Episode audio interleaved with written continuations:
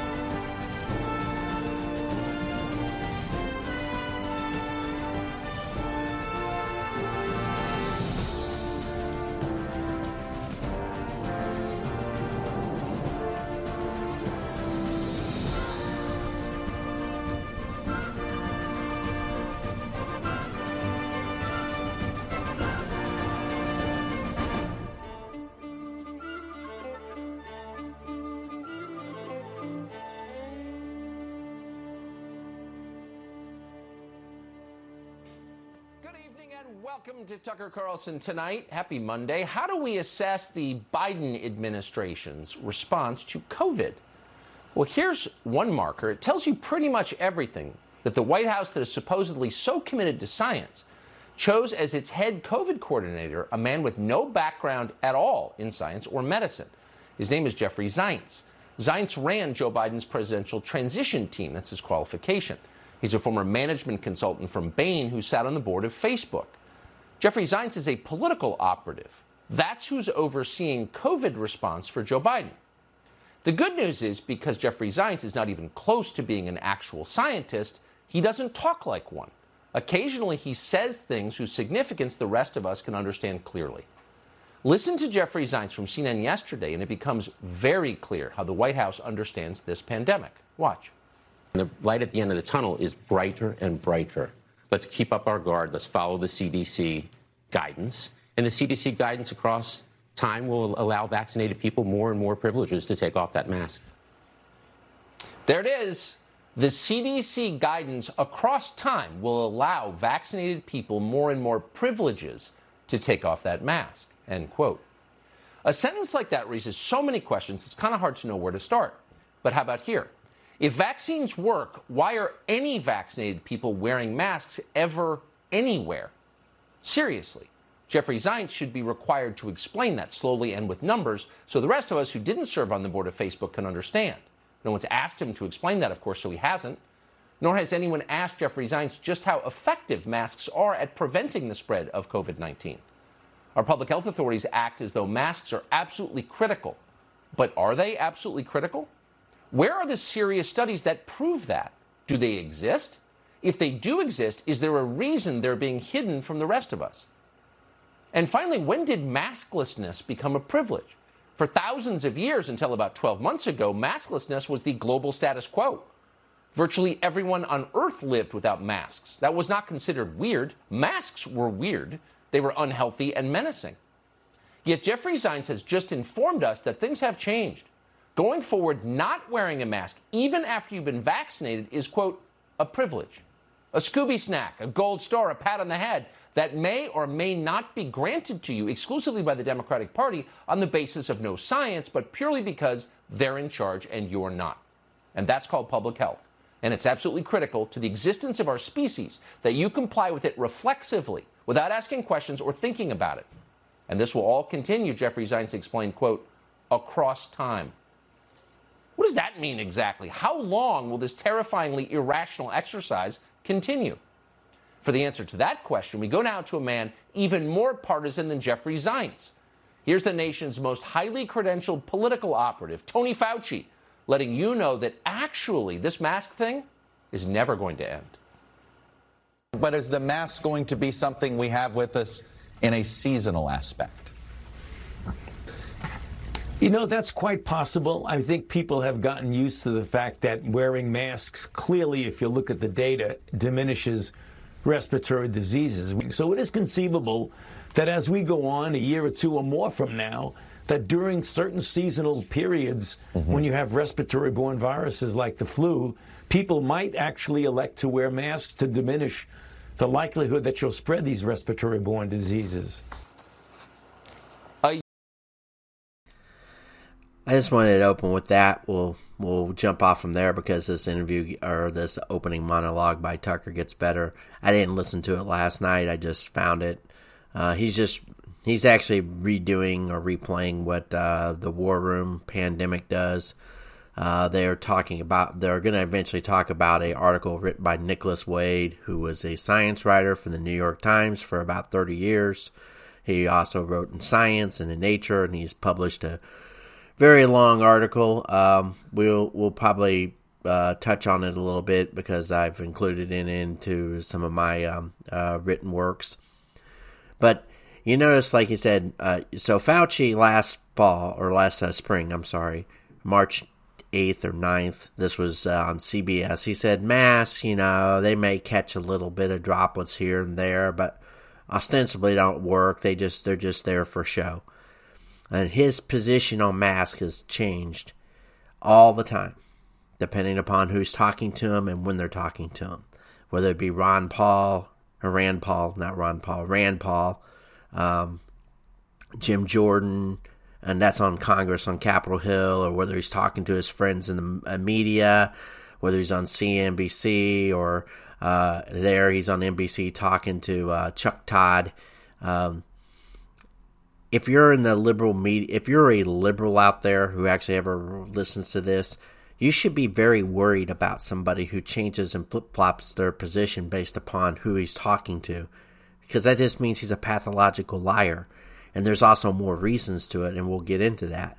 Uh, Nicholas Wade gets into it uh, very tellingly with uh, the funding that went to the Wuhan lab.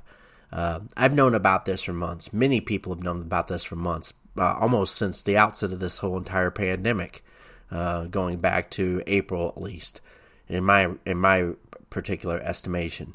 Um, and I found the uh, source documents and whatnot. So this isn't a uh, this isn't a secret.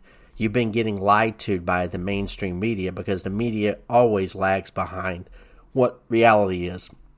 It's like regulation. Regulation in Congress always lags behind what's going on uh, the regulation regards to censorship in uh, 230, for example, which uh, uh, we'll get into that a little bit later too, because uh, it's come for me um, in regards to a certain situation, a publication of a book on Amazon. But getting back to Fauci, the the concept has been uh, he is he is a pathological liar. I'm labeling him that because his position changes all the time. This idea that these masks are here indefinitely is only because they've created the fear porn and the propaganda outlet. And the propaganda outlets, by the way, are all of them. They're not. There's. There's no. There's. I'm not. I'm not saying Fox is telling you the truth. If you're a liberal or a leftist, uh, it's hard to determine anymore if we got enough liberals left, and if everybody's just gone so far left. Uh, you know, depending upon your, um, depending upon your, your silo and where you're at. I mean, if you're located in an inner city, um, and if you pick up this broadcast, which you probably won't, because I mean, I, I don't get a lot of uh, traffic, but in the hopes that someone does listen or eventually goes back over this, I want you to realize that uh, that these uh, these outlets are just they're propagandizing fear. They're talking about the CDC as, as if they're God Almighty. The CDC is uh, is a poisonous operation anymore. They have poisoned medical health, and they're seeded and funded by people like Bill Gates, for example. At one point, one year, he provided a quarter of their funding.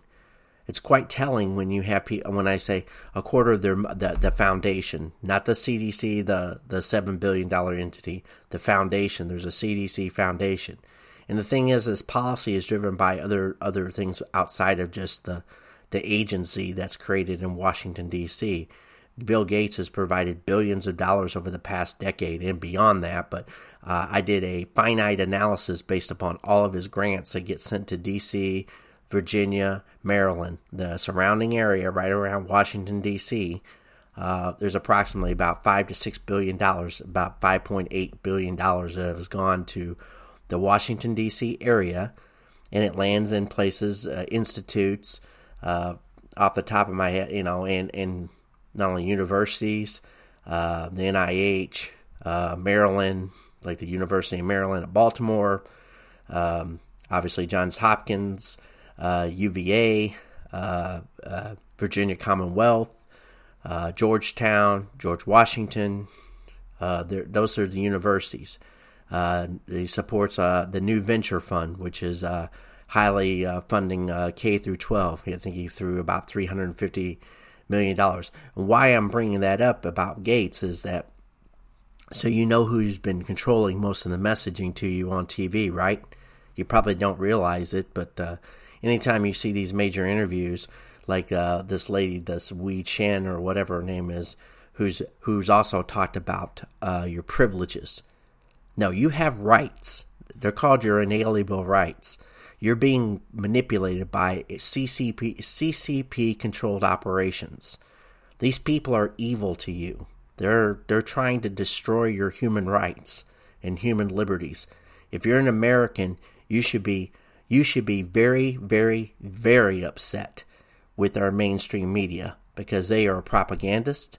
They're running the Democratic Party uh, platform and the CCP the CCP platform because they are highly motivated to hide their secrets from you. They're dirt. They're evil, and this this also goes for the Republicans too, because all of DC is in on this. Just about all of DC is in on it. They're all morally corrupt and morally bankrupt people. We are being under we are under direct assault from outside this country by the CCP, Chinese Communist Party. There's 90 million of them in the party that actually vote uh, for their leaders, so to speak. There is no there's only one leader. There's Xi. He's the, called the paramount leader. He's the top of the food chain. But of course, he has uh, competition, and we'll get into that too. So there's competing globalist forces out here. Uh, I don't know if Gates works with uh, Xi, uh, uh, was working. He has been working with Xi, but I think Gates is being thrown under the bu- uh, bus, and we'll get uh, the talk of the discussion of the Melinda Gates and uh, Bill Gates go, going to divorce court. It seems that was ongoing since 2019, when she supposedly found out again that Bill Gates was palling around with Jeffrey Epstein. Um, very telling, in matter of fact. Uh, his uh, his his fall from grace is maybe the globalist way of kicking him down the st- steps, um, because there's competing there's competing narratives at the globalist level. So, for example, Tucker here, he's he's basically a globalist. I mean, he's been involved with uh, there was a time 20 years ago when he used to push the policies of uh, George W. Bush or or the the neocon uh, party. Um, I've seen he's softened over the years uh, to the point where he, he he's seen that those policies are poison, or he knows that they've been sold a lie, uh, like everybody else should know. See that lies have been sold by the media over and over again. The reason why the media focuses on the young is because you don't have the long history or memory of what has been sold to you over the course of time. Now you do. You can go back, or at least you could go back and see old interviews done by people who were positioned one way and now positioned another way. Now, people will say, well, they just didn't know what they didn't know. If they work in journalism, they're supposed to know things that we don't know. When in reality, it is not only don't they either they either pretend to not know or they purposely push a lie to you because they're being paid to push that lie to you. They're paid to inform you with narratives. They're paid to distort situations. Like, for example, George Floyd. That's a distortion. Is there uh, is there is there police brutality or is there uh, incidences that happen in the United States? Of course, you have 330 million people. Just by logic and just by probability, there's always going to be bad cops.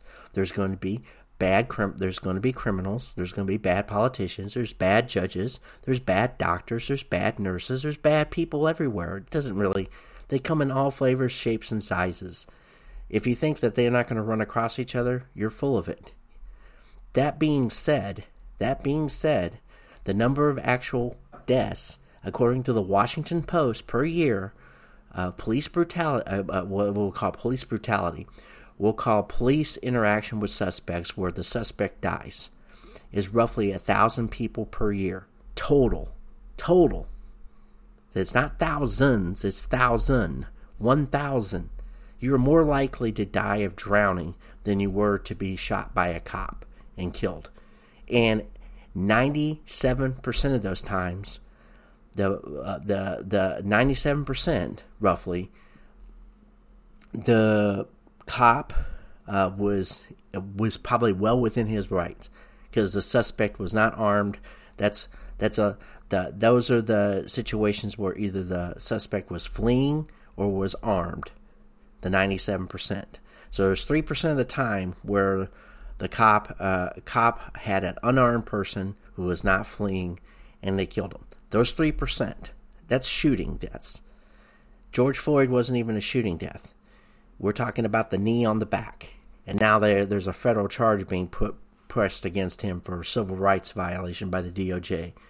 They're trying to make the the politics of today, the politics of the Democrats and the DOJ, the politics of the CIA are poisoning this country. They're evil, evil people. Period. I don't know how evil, but they are evil. They're paid, they're corrupt, they're bought, we found out our CIA uh, uh, director, Bill Burns, is uh was working for a, a, Carnegie Foundation overseas, and was uh, which is a front operation for the PLA and for the United Front. So we're dealing with the CCP. So do you want the director of the CIA being in the back pocket of the CCP? Isn't that the highest level of betrayal? Uh, back in the was it 1980s, there was an agent for the CIA that was found to be a double agent for the KGB. Was big news for a little while, and then it disappears because we don't want to air our, our laundry publicly. But the CCP is blackmailing our people, I believe. At least this is my conjecture that they're blackmailing. Of course, they blackmail Biden because they have all kinds of dirt on his son. I think they have more than just the laptop. I think they have enough things to bury the Biden administration if they don't dance to their tune. This is the problem with electing somebody because you despise the other guy, especially if you elect the guy who is absolutely decrepit and morally bankrupt. You may think Trump is a horrible person. It's a matter of degree. I mean, does he run his mouth? Sure. That isn't that hasn't ever been the problem. What are his policies? Is he was he trying to protect America? Yes. Closed border makes sense. Vetting makes sense. Policies for America uh, building operations makes sense. Lower taxes for uh, for middle class people obviously makes sense. The reason why the tax cuts were so so evil to certain people is because if you live in a blue state, you weren't getting your maximum tax deduction on your uh, uh, deductions on your taxes that pissed off a lot of billionaires. That pissed off a lot of people who have way too much money and way too much free time on their hands. And they go ahead and they go rattle their mouth to somebody in politics and say, You better make sure this works because I'm tired of getting ripped off by Donald Trump because Donald Trump is blah, blah, blah, blah, blah. This Trump derangement syndrome that's been boiling over for five years because of all the stupid that was spread about him, the lies, and this comes directly from the Clinton Clinton's uh, operations, the Perkins Coie and the Steele dossier and all that bullshit. That is bullshit. Because if it was anything tangible, they would have been able to bring it to court. But the reason why they didn't bring it to court is because if it actually got aired in court, the people that would have to provide the evidence couldn't do it. They would just be providing their their opinions and their speculation. And so everybody bought this narrative on him, and it has destroyed this country. And the media is part and parcel. They are the guilty operators in this country. They are the malevolence that we have to stop. They are going to destroy this country because they're evil. They are evil too. They're bought by Democrats. They're bought by the CCP. ABC, for example, Disney. They're all owned by the CCP. Why do you think they're destroying all their cultural icons, so to speak, the the Disney characters, or reformulating everything in terms of BLM? They're doing that on purpose. I don't have a problem with black characters, or there's been plenty of great black characters. There's everybody who's watched good movies, you know, Blade or or Mister uh, what you call him, uh, what do you call it, Sidney Poitier back in the day. Uh, I forget whether it was called in the heat of the night. Uh, they, you call me Mister Tibbs. We've had great black actors. We've had great black characters, and yet we have people that are so poisonous now that they just keep on jibing this in, and they're doing it because they're picking at a sore that's going back to, you know, this is a Marxist ploy. They pick at things because that's what they do. They know that they can they're they're antagonizing low IQ people, people who don't understand what they're doing to them. They go, "Yeah, you should be resentful of everything that goes on." They pick on the gullible and the low IQ people. So there's my rant.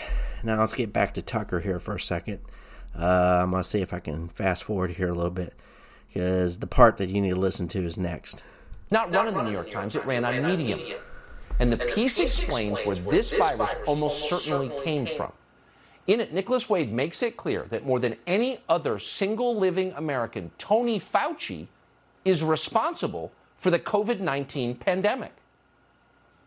Wade lays out a nearly insurmountably large amount of evidence that this virus originated at the Wuhan Institute of Virology in central China. It seemed to make sense this show and others had raised the possibility from the early days of the pandemic. But this piece all but proves it. At the time the outbreak began last fall, the Wuhan lab was conducting experiments on how to make bat viruses infectious to human beings. Those experiments were funded by American tax dollars. Those experiments were, their funding, approved and directed by Tony Fauci in Washington. By Tony Fauci. That is hard to believe, but it's true, and the piece lays it out. Many of the Wuhan experiments fell under the direction of a Chinese researcher called Shi Zhengli, known as the Bat Lady. She was China's leading expert on bat borne viruses. Her job was to genetically engineer coronaviruses so that they infect human beings and do so as easily as possible. This work, Nicholas Wade notes, involved, quote, doing gain of function experiments designed to make coronavirus infect human cells. Now, why was this research going on? You'll have to ask the scientists who did it. But the fact remains these were some of the most dangerous experiments ever conducted by mankind. And yet we know that China was not taking necessary safety precautions, and we should not be surprised by that. Several years ago, American diplomatic cables warned about low and lax standards at the Wuhan lab. In fact, the Wuhan facility was classified as a biosafety level 2 laboratory. What does that mean? Well, according to Richard Ebright, who's a molecular biologist at Rutgers, that is approximately the same level of safety that you would find in a dentist's office in America. So that lab conducting research, experiments on the coronavirus and how to make it transmissible to human beings resulted almost certainly in the infection of a lab researcher, and the virus spread from there. The first coronavirus patients, in fact, did not come from the so called wet market, as we heard, that was a lie. The first patients of the coronavirus, in fact, were employees at the Wuhan Institute of Virology, at the lab. So, once again, why would the Wuhan lab be conducting experiments like that in the first place? Well, we know that Tony Fauci had authorized payment for the research. For five years, from 2014 to 2019, the National Institute of Allergy and Infectious Diseases, which Tony Fauci runs and has for decades, pumped money to a group called the EcoHealth Alliance. The EcoHealth Alliance is run by a man whose name you may recognize, Dr. Peter Daszak. Daszak contracted with Dr. Shi to conduct gain of function experiments at the Wuhan lab. Just before the pandemic became public knowledge on December 9, 2019, Peter Daszak sat for an interview that was streamed online. In that interview, Daszak bragged about how easy it is to manipulate coronaviruses in lab experiments. Coronaviruses are pretty good. I mean, you're a virologist, you know all this stuff, but they, you can um, manipulate them in the lab pretty easily. It's yeah. just spike protein drives a lot of what happens with the yeah. coronavirus, uh, zoonotic risk. So you can get the sequence, you can build the protein, and we work with Ralph Baric at UNC mm-hmm. to do this. Um, insert it into a backbone of another virus, right. and do do some work in the lab. So there, so there you go.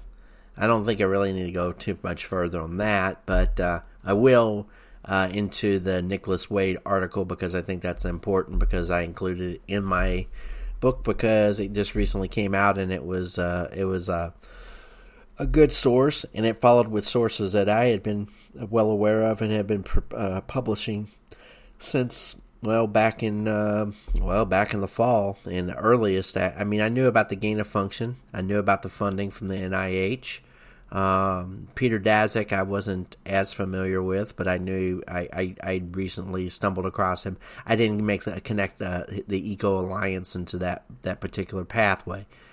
And I certainly didn't have the I didn't have the video or the audio that you just heard regarding his uh, his complicity in the situation um, and that's my fault. Um, you know, I should have done more analysis on that. Uh, sorry. Uh, the the key to any puzzle is uh, being willing to let other people. Some people will find the the dominoes. So, so uh, part of the thing that should uh, should concern you is that Daszak was uh, here. This is directly from Nicholas Wade's article. Uh, and I write, uh, I quote, quote, contrary to the letter, the letter writer's assertion, the idea that the virus might have escaped from a lab invoked accident is not conspiracy. It surely needed to be explored, not rejected out of hand. A defining mark of good scientists is that they go to great pains to distinguish between what they know and what they don't know. But this criterion, the signatories of the Lancet letter, were behaving as poor scientists. They were assuring the public of facts they could not know for sure were true. Lancet letter had been organized and drafted by Peter Daszak, president of the Eco Alliance of New York. Daszak's organization funded coronavirus research at the Wuhan Institute of Virology. If the SARS-CoV-2 or SARS-2 virus had indeed escaped from research he funded, Daszak would be potentially culpable. This acute conflict of interest was not declared to the Lancet's readers. To the contrary, the letter concluded, We declared no competing in- interests. So, and then I said, as noted in the hydroxychloroquine section, there was a conflict regarding the FDA medical journals, the WHO trials, amongst other coincidences found. This is speaking to uh, in in the section of my book. I found the the the, the reason why hydroxychloroquine was being uh, smashed down was based upon uh, two uh, two uh, medical journals doing shoddy research or sub, uh, using shoddy data collection from a place called Surgisphere. Surgisphere was a company that's based out of Chicago, Illinois, and it involved a, a handful of employees, I think three. One of them was supposedly a science fiction writer, not a science writer, a science fiction writer. Uh, it was the CEO of it uh, I, it's an Indian guy. I uh, Desai. I'll have to. I'll go to this section here real quick. I'm sorry. I should should have done that begin with. Um, but yeah. Uh, so you'll know what I'm talking about. Uh, just a second.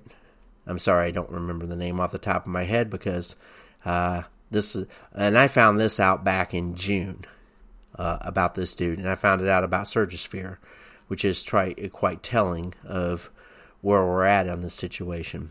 So, in the WHO, in the mainstream media, did everything they could to destroy uh, hydroxychloroquine. So, Surgisphere, at one at, at the time when I clipped this off of LinkedIn, they had 262 followers. Does that sound like an organization? I mean, yeah, it's a small outfit, but here here's where okay, the CEO of Surgisphere is Dr. Sapan Desai, D E S A I who met the co author of the retracted Lancet study, again in the Lancet, Dr. Amit Patel, formerly of University of Utah, through being his brother-in-law. So this study was written up by two, two, uh, uh, uh, you know, obviously connected through through a sister, through the one guy's sister because he's married to her. D- Desai co-authored with doctors. Uh, Desai co-authored with doctors Patel and Mehra a New England Journal of Medicine article regarding cardiovascular disease, drug therapy, and mortality in COVID 19. This too was retracted due to Desai's data coming from Sur- Surgisphere. Desai's work as a graduate student at UIC also warranted review, as it appeared he manipulated the images on a journal submission in 2004. So this is a guy who's used to kind of working in, the, in the uh, unethical um, uh, outlets. Now, here's the money. So, the lead author of the Lancet study was Mandeep Mehra, MD, medical director of the Heart and Vascular Center at Brigham's Women's Hospital. In March 2020, the Gates Foundation provided a $4.995 million uh, grant to Brigham and Women's College to develop a set of platform technologies to address the unmet need of dosing of patients on an infrequent basis and have the capacity to safely reside in the body for prolonged periods of time greater than one month and up to 12 months. So that's what the grant is supposedly for. This was the third largest grant ever received by Brigham. On another, on an, in, in, another situation, and maybe not as well known, um, the FDA or uh, an FDA chair, Dr. Lindsey Biden, uh, Baden, was uh, connected to Gates uh, he wrote a nastygram in I forget what journal. I don't think it was the I think it was the New England Journal of Medicine, but I'll have to get to it here in a second. I'm sorry I don't remember every journal article because in many cases so yeah, the New England Journal of Medicine wrote dying in a leadership vacuum on October 8th, 2020. Now this is only see it doesn't isn't going to appeal to every audience, but uh, so they wrote this very long article talking about how, uh, you know, that this is the same journal which did its worst to create misinformation on hydroxychloroquine in, in, in interfering with therapeutic option. See, but Baden, the guy, he was a part of this group that wrote this letter. He sits on the F, he's an FDA chair, and he's a part of the approval process for uh, authorization of medicines. So he had a conflicting interest on how this was going to be rolled out to the rest of us. You see where this is going? These people are all interconnected in one way, shape, or form. Uh, they're all either being bought or subtly manipulated and contorted to provide everybody with false information. Now that's that's just my that's my two cents and that's my theory. Um, but when you start connecting all the dots, uh, um, you know where they are, where they're appearing, uh, and it's, it's, some of the same institutions. And Gates is behind the funding. It seems like he was being uh, forcing grants into situations uh, under the cover or guise of of uh, assisting science. He wasn't assisting science, and it gets better. So if you look on like CNBC, I've seen multiple interviews where they bring on these people who are involved with uh, uh, rolling out information to the public and then you find them stand uh, uh, like the one guy was. Uh, um, uh, uh, he's in front of a banner that is an uh, Gates owned operated the IDH IDHE, which is like a modeling service that he created in Washington D.C. Washington State. it's a University of Washington supported, which Gates has provided oh 1.5 billion dollars to over the course of time.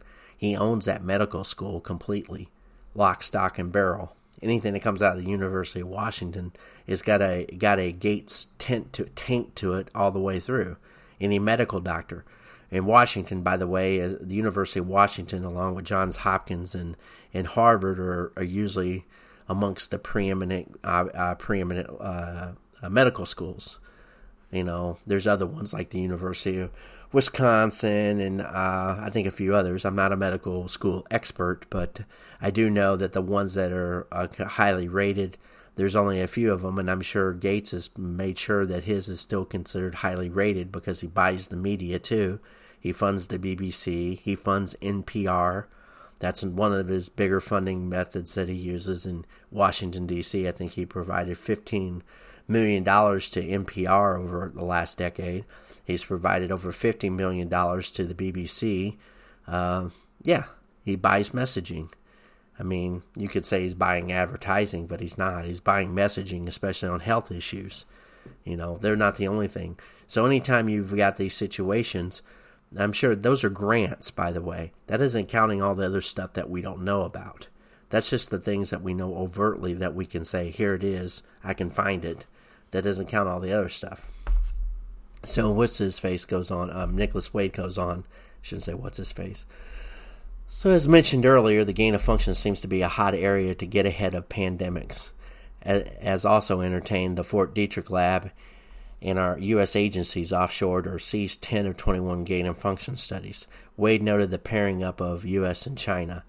Shi then teamed up with Ralph S. Baric, an eminent coronavirus researcher at University of North Carolina.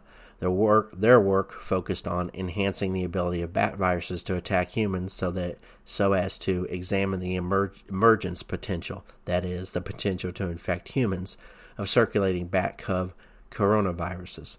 In pursuit of this uh, pursuit of this aim, in November 2015, they created a novel uh, novel virus by taking the backbone of a SARS virus and replacing its spike protein with one from a bat virus known as SHC014-CoV. This manufactured virus was able to infect the cells of human airway, at least when tested against a lab of, a lab culture of such cells. A crossroads of gain and functions concerns the potential to prepare for and mitigate future outbreaks must be weighed against the risk of creating more dangerous pathogens. Wade bluntly states what most risk averse and rational folks have come to know. From the hindsight of 2021, one can say that the value of gaining, gain of function studies in pre- preventing the SARS CoV epidemic was zero. The risk was catastrophic if indeed the SARS virus was generated in a gain of function experiment and I, I had some emphasis there. So there you go. You have this guy, he's even noticing this. And he's a you know a preeminent science writer. Now I'm gonna you know I'm coming out coming out clean.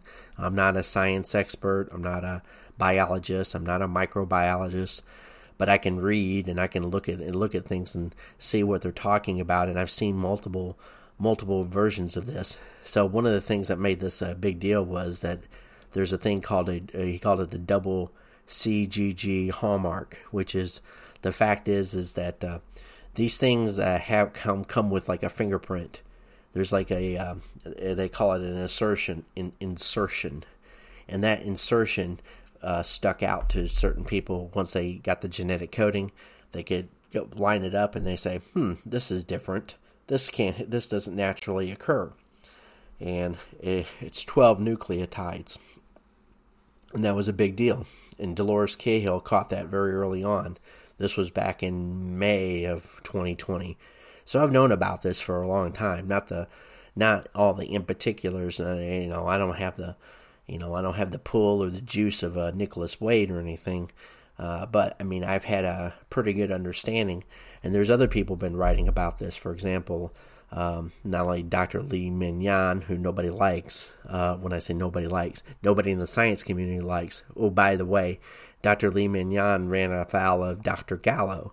For those of you who don't know who Dr. Gallo is, Robert Gallo was the guy who uh, ostensibly was supposed to have discovered AIDS. Well, he was uh, taking his first retrovirus that he had discovered and he tried to propagate the uh, propagate the hypothesis that it was the one that was causing AIDS.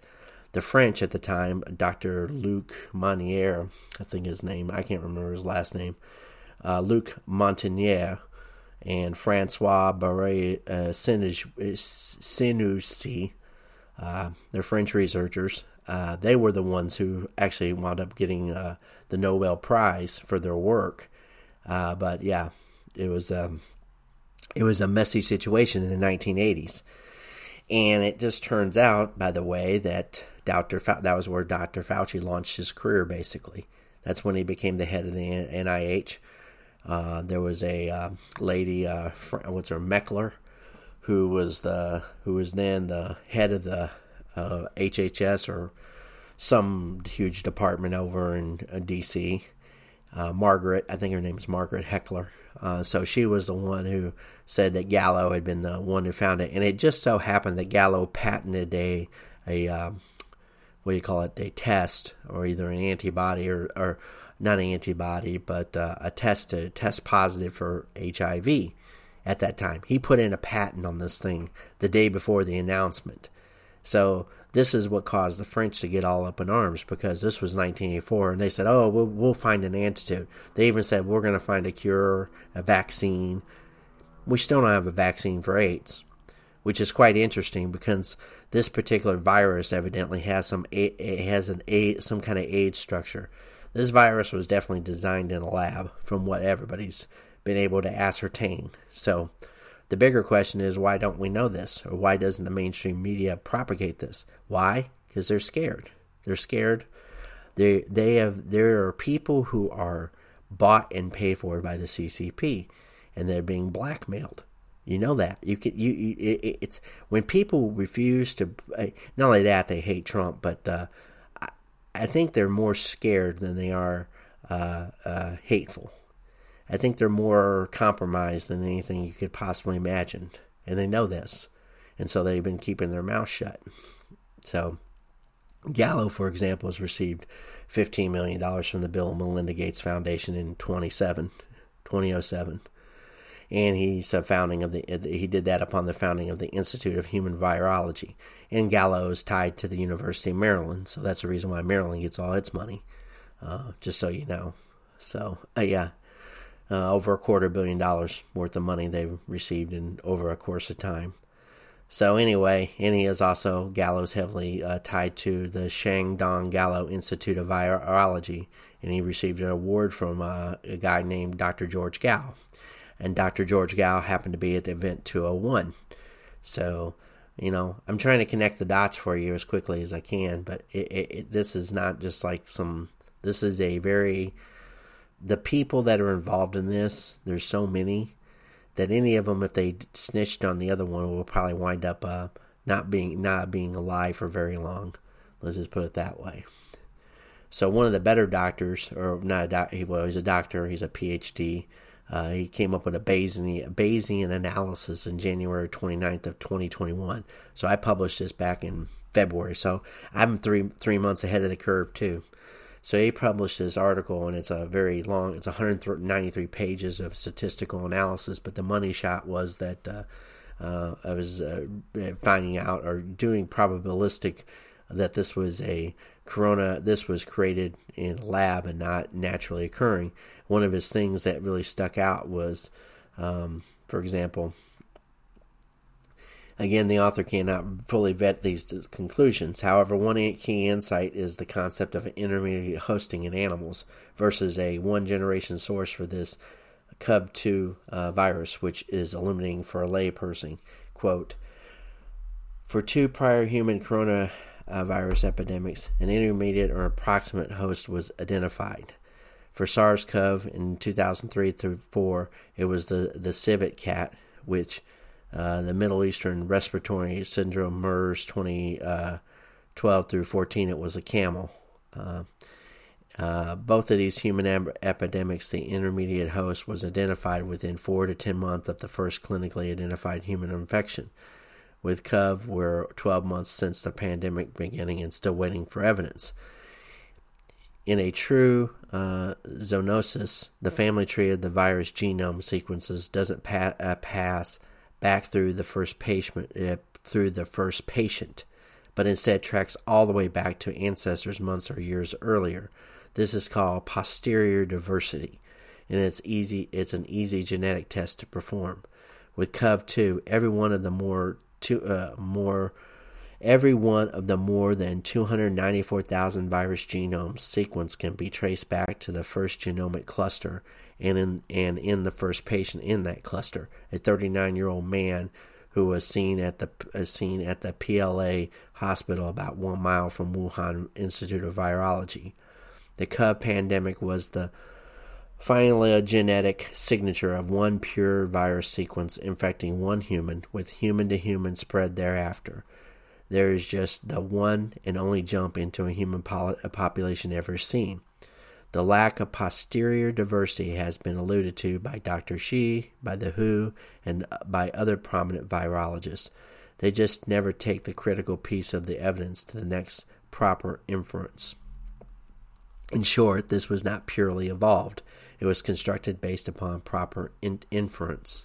So that's where I get. Uh, that's where I'll leave off the book, and we'll go to my next uh, uh, point of view. I've been talking fast, so let's see if I can slow down a bit.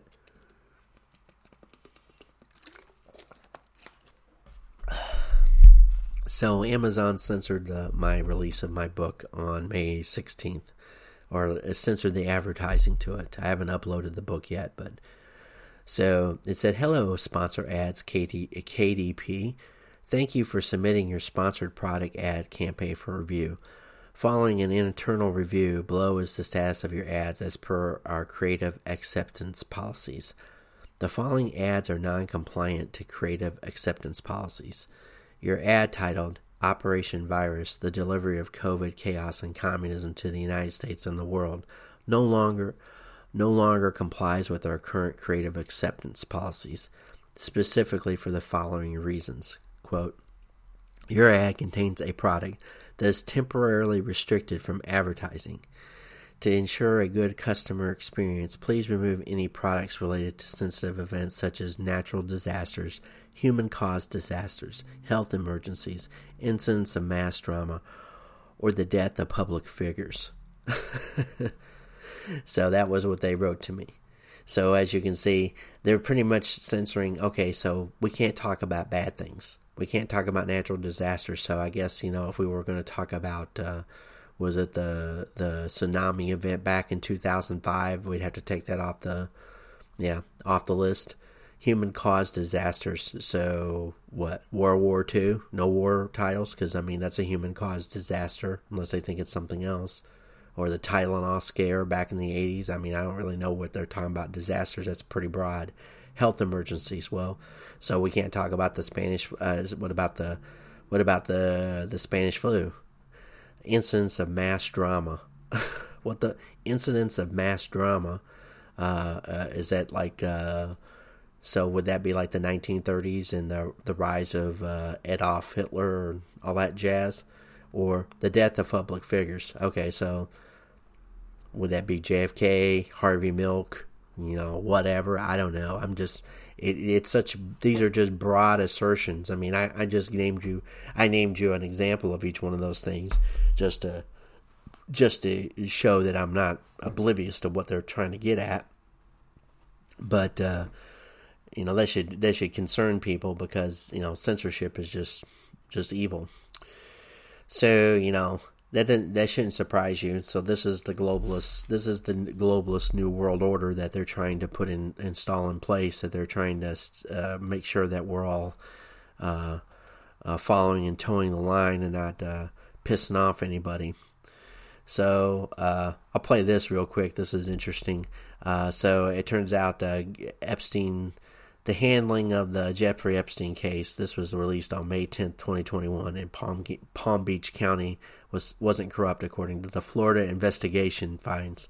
So I'll just let it uh, I'll let it play here and uh, hopefully it's loud enough that you can hear it. Handling of Jeffrey Epstein wasn't corrupt. Florida investigation finds.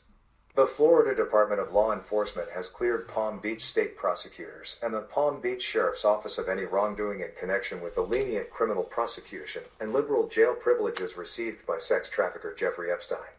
FDLE investigators found no evidence that Barry Krischer, who was the Palm Beach state attorney when the case was investigated in 2005 to 2006, or his assistant state attorney on the case, Lana Bielovic, committed any crimes, accepted any bribes or gifts, or did anything improper in their handling of the case, according to a 24 page summary of the state probe into their actions obtained Monday by the Miami Herald. FDLE's criminal investigation was ordered by Governor Ron DeSantis following a series of stories in the Miami Herald, beginning in 2018. The series detailed how Epstein received unprecedented federal immunity and served a short jail sentence in 2008. After the series, Epstein was indicted in New York in 2019 on new sex trafficking charges, but died a month later behind bars while awaiting trial. His death was ruled a suicide by hanging. Yeah, it was ruled a suicide by hanging. So this ties into our next little bit, which is the Wall Street Journal writing about uh, Melinda Gates was meeting with divorce lawyers since 2019 to end the marriage with Bill Gates. The philanthropist ha- had discussions with lawyers in October 2019 around the around when M- Microsoft co-founders' ties to Jeffrey Epstein's became public, along with other things. So they're they're laying the predicate for Gates, uh, Melinda Gates, to look like she's the the the angel in the situation. Which I mean, I don't know. I'm not going to say that she. Let's just say I, I've seen the look on her face, and she uh, put it this way: she she was married to the guy for 25 years, and if she didn't know what was going on, uh, that would make her really stupid. but so she has it says okay so the 56 year old philanthropist has been working with lawyers at several for, firms since around at least 2019 to unwind the marriage of more than 25 years uh, let's see let's see the couple hasn't said what prompted the split. One source of concern for Miss Gates was her husband's dealing with convicted sex offender Jeffrey Epstein, according to people and former employee of their charity, and a former employee of the charity. See, Mrs. Gates concerned about the relationship data as far back as 2013, so they're laying the predicate that you know she was concerned from the very outset, as far back as 2013. But Gates got in bed with this guy in about 2010, so uh, and when I say 2010, there's a picture of them. He was meeting with uh, Larry uh, Lawrence Summers of uh, Harvard University and uh, the Clinton, the Clintons orbit, because uh, Summers was. I don't want to mistake. I know he was involved with. I think it was Treasury. The, he was definitely involved with finance and Treasury, either the Treasury Secretary, and it might have been Robert Robert Rubin. I don't know which buddy was in the Clinton administration and became the president of Harvard. He was the president of Harvard when, uh, actually, when Mark Zuckerberg supposedly was uh, at Harvard uh, building Facebook. So been, that would have been about 2004, 2005. Uh, so, so yeah, and, and Epstein was uh, donating. Money. A matter of fact, Epstein was donating, I think, like thirty million dollars to Harvard back around that time. I'd have to look up the uh, time frame. But yeah, that's when he got his in at Harvard University, or and started uh, working uh, working on his uh, master plans, which were. Um, and Gates and him are in the same boat because they, they both are into this transhumanism, this uh, artificial AI technology, and and uh, human. Uh, they're into human cloning and all this other kind of garbage. They're into the high end you can't be a part of this club unless you know the right people uh, sect. Um, so let's see here. So according to the Wall Street Journal, uh, let's see. Mm, let's see.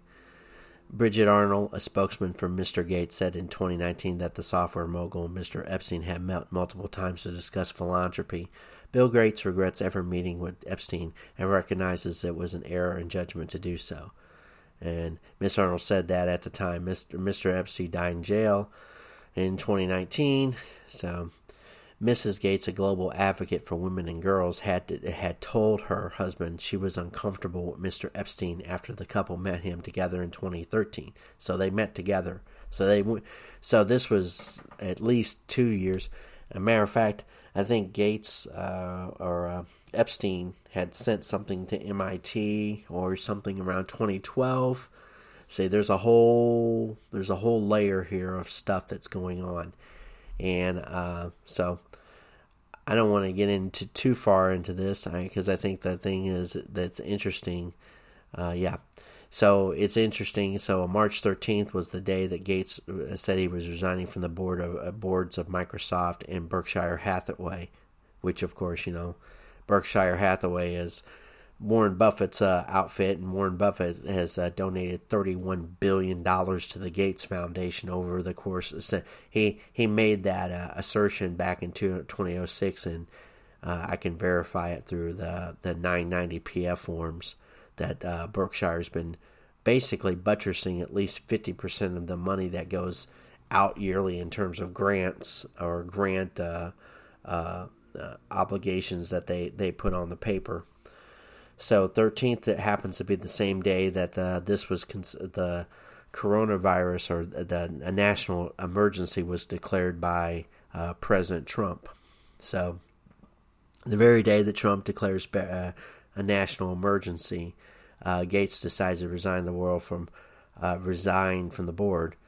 Hmm. It, it, there's so much linkages here. Now there's a lot of events going on during that time, but don't you find it kind of? And this was the day. And by the way, March 12th was the day before that Thomas Friedman got on CNBC and called for uh, called for both Jeff Bezos and Bill Gates to quit their jobs. And as it turns out, both of them have quit their jobs. So this is the globalist objective, and I want everybody to realize that globalists never quit. See, when they conquer markets, uh, they're just looking for they're just looking for other things to conquer.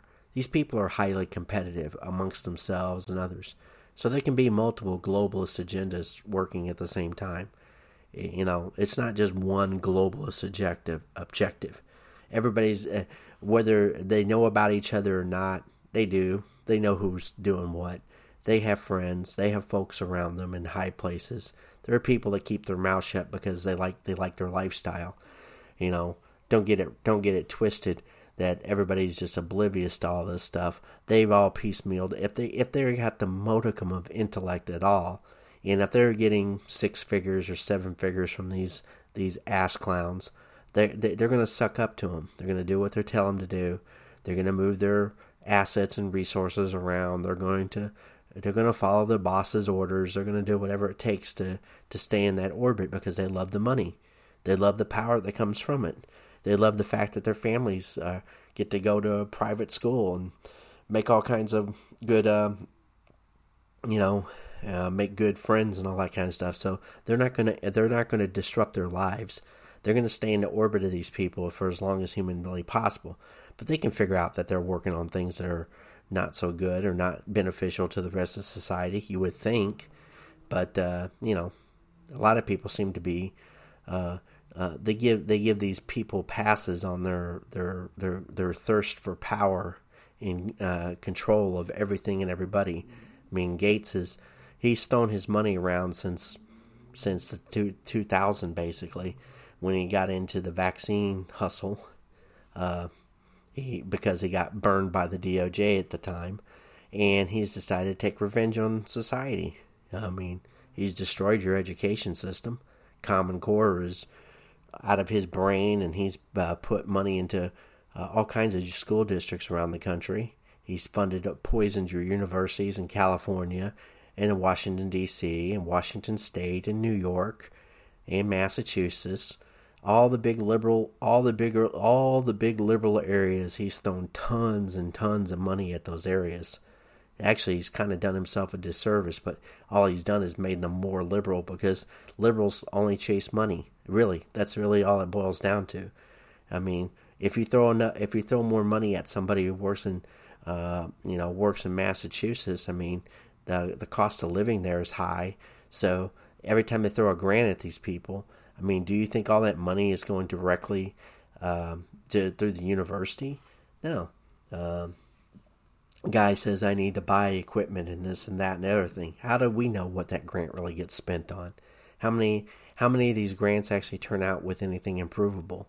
Um, I can say that for for certain because, uh, for example, uh, there was a healthcare company that was uh, launched uh, uh, by Berkshire Hathaway and J.P. Morgan Chase and Amazon. Those three those three entities got together and they developed Haven. And guess what? Haven is going to go defunct. It was run by uh, Gates acolyte. Um, I forget the name of the guy. Um, he's uh, he's big. He's a he he's written multiple books. I can't remember his name, but he was the CEO of this uh, company. I can even look it up, I guess, if I I think he had a, a shortcut to it. So let me uh, Haven Healthcare. Let's see if I uh, see if it's still it's still up there. Uh, let's see here. Why Haven Healthcare failed.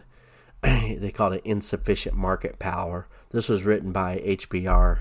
Uh, so fucking hysterical. Sorry for cussing, but it's the truth. So this was written by the Harvard Business Review. It said why Haven failed. It said uh, when they joined forces in early 2018, they didn't do anything. And then, of course, Harvard has to ruin the article by putting a stupid advertisement on top of it. Okay. Uh, Haven, the venture to disrupt the U.S. health care formed by Amazon, Berkshire Hathaway, and J.P. Morgan Chase, is disbanding less than three years after its launch. When it was formed, three companies had a lofty goal to provide U.S. employees and their families with simplified, high quality, and transparent health care at a reasonable cost. Atul Gawande. So, if you know who Atul Gawande is, a famous author and surgeon, as they said, was hired as the CEO. They got they hired Jack Stoddard, who left like about eight months in. So what transpired? It's what's funny thing is like what transpired next was a slow drain of talent. Stoddard left after nine months after being hired. Gawande departed a year later. Despite the company's 1.2 million uh, U.S. employees and incredible market power, it just didn't happen. They said he had insufficient market power actually I, and it said perverse incentives. So these people don't know how to they don't know how to build a you mean you you can't this is the things.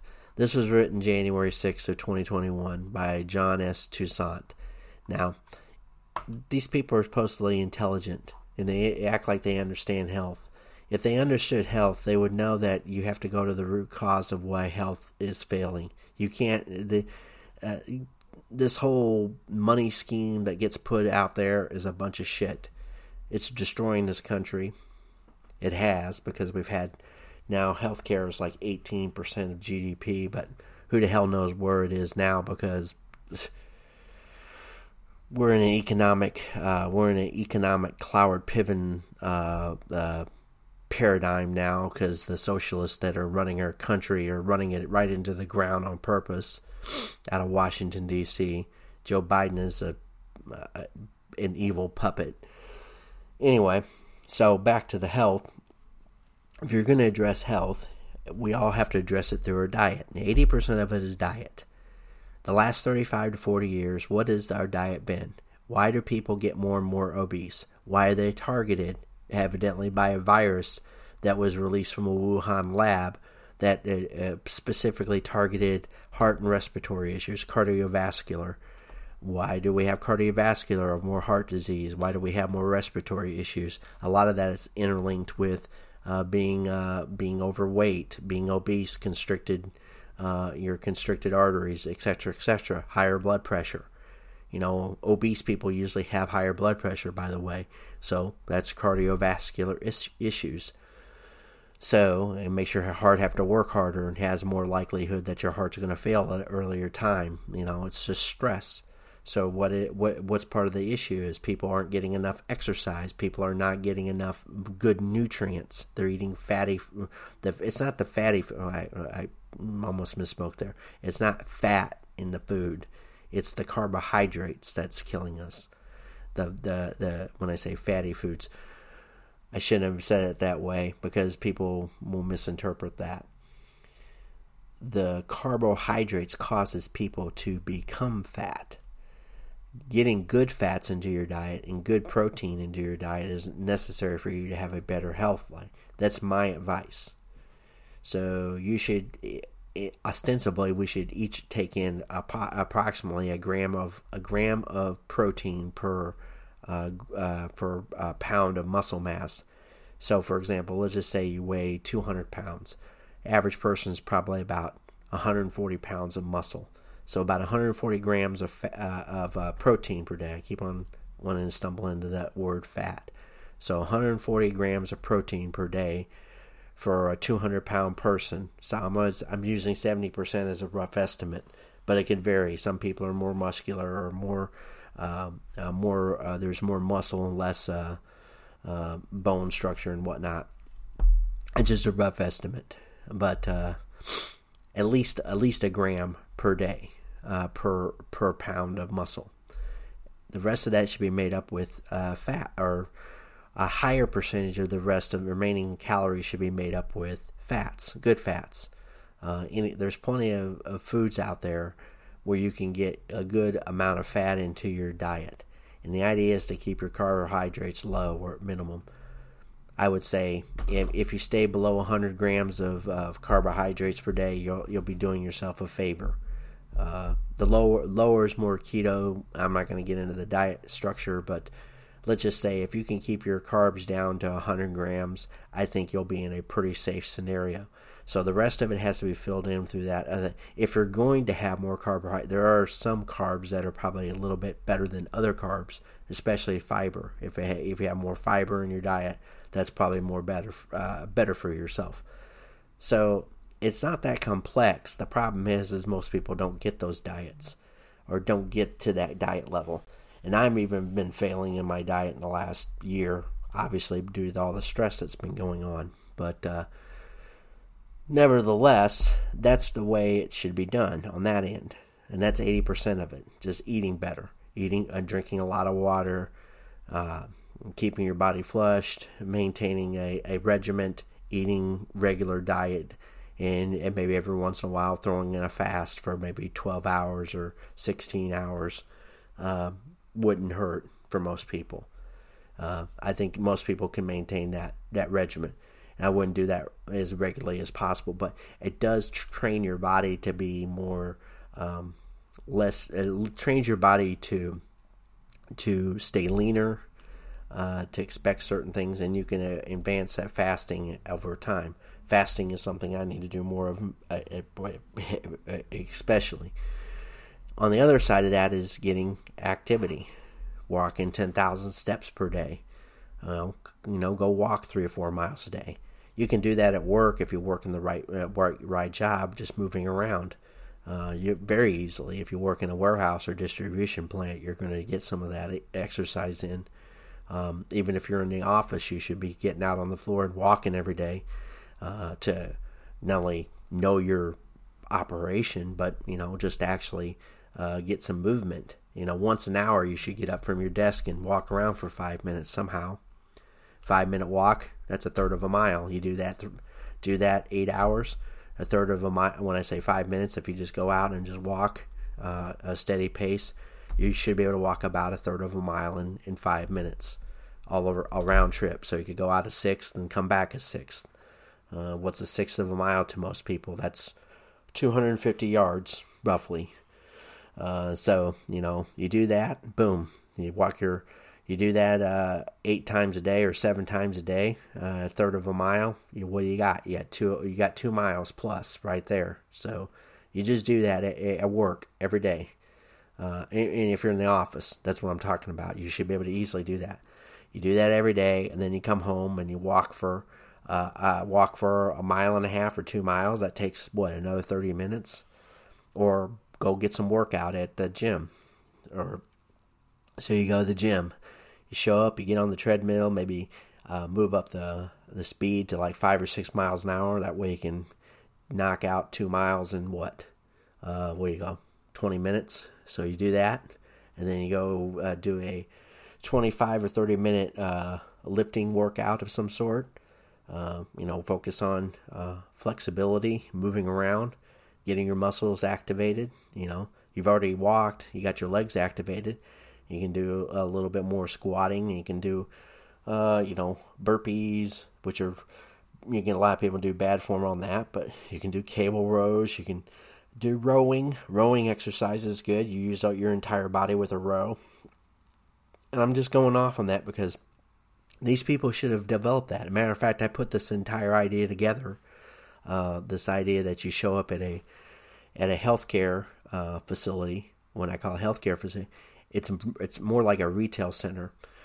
And I my marketing strategy was to to use the old mall system to deploy these little shopping um, outlets where you would go there. You get behavioral analysis, you get a dietary instruction, you get psychological instruction, and then you get uh, you have a, a store there to get good foods uh, at a decent price, like a vitamin shop or whatever something like a vitamin shop, a GNC, whatever, nutritional center. Then you have your physical uh, area, your kinesthetic area where you you got you know all the little gym area, and then you have a place where you could uh, uh, show that you're making progress. So people would would uh, continue to access that particular entity.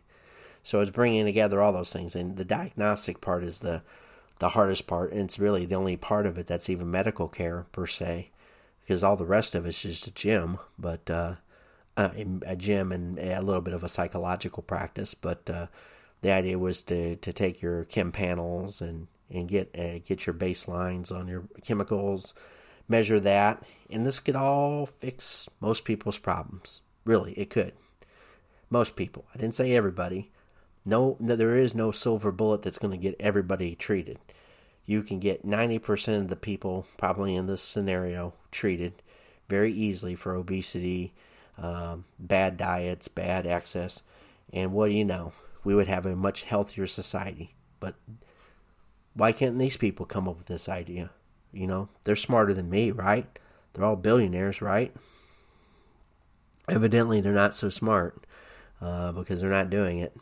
So, anyway, um, my I guess my I got on a tangent there, but what it should tell you is you got this guy named Gates who's got all these billions of dollars, and he couldn't come up with a better idea than he, he had, and now his wife's leaving him, and she's leaving him for what reason? There's no telling why. Uh, uh, exactly. the May third the May third divorce filing says the couple had agreed to separation contracted to divide their asset, a fortune estimated at 130 billion uh, by Forbes. Their assets include a 131 million dollar lakeside compound in Washington State called Xanadu 2.0. oh boy. So last week, Mr. Gates' investment firm transferred $2.4 billion worth of public company shares to Mrs. Gates, including stakes in a car dealership owned by uh, owner AutoNation. a Mexican broadcaster and a Canadian railroad. Oh boy, it's just amazing. Yeah, it's just too. It's just too much. Too much crap. Uh, and, and, what's funny is you get to the bottom of this article and, and it has Wall Street Journal has evidently got a magazine out. It says February fifteenth. Bill Gates has a master plan for battling co- climate change. uh, Gates Foundation gift to support COVID 19 testing at historically black colleges. This was October 13th. Uh, Bill Gates has has regrets. Bill Melinda Gates buy Ocean Home near San Diego for 43 billion uh, 43 million, sorry. It's just funny. So these these people they're just uh uh I'm just I'm just stunned by stunned by the complicity of our mainstream media in this and how far they lag behind knowing what's going on with these people. Um, well, I'm going to go and give it a close out here. I appreciated trying to. Uh, this is the reason why it took me a while to come back to a broadcast was I was working on this book, and I will continue to work on this book. I am going to publish it on my website on uh, real soon. I may upload it to Amazon and see if they'll take it. If they don't, I don't care. Uh, they've already, over the course of my entire time uh, while Amazon's been in existence, I probably spent just under, I probably under three hundred dollars with Amazon total. Uh, that's for books. Uh, I bought less than ten items. I know that. So I've never really used Amazon. I know other people swear by it, but I've never really, I never really cared for them too much. So as far as I'm concerned, they can they can eat it, eat it, and I can go my own route. I will say this: that two people already pre pre-ordered my book, which isn't saying much, but you know, that's two more than uh, I expected so quickly, and that was without advertising it too much. So I appreciate you guys listening to me today. Um, it's going to be a tough road ahead for all of us. Um, uh, there's pipeline issues, there's uh, cyber attacks, and uh, there's supposedly uh, going to be something triggered over the summer based upon that, according to the World Economic Forum, the Klaus Schwab, the other globalist plot that's out there. It's going to be interesting to see if there's enough pushback to get these people put in check. I think enough people are aware of how evil these people are and what they're trying to do to us. and I hope that their their uh, globalist subordinates, the leaders of the world, the people that run your countries and, and counties and states, uh, finally realize that the people are pretty much fed up with them, and that we're not as stupid and rubish as they think they uh, we are. So God bless America. God bless the United States of America and the world at large. Thank you and have a pleasant day.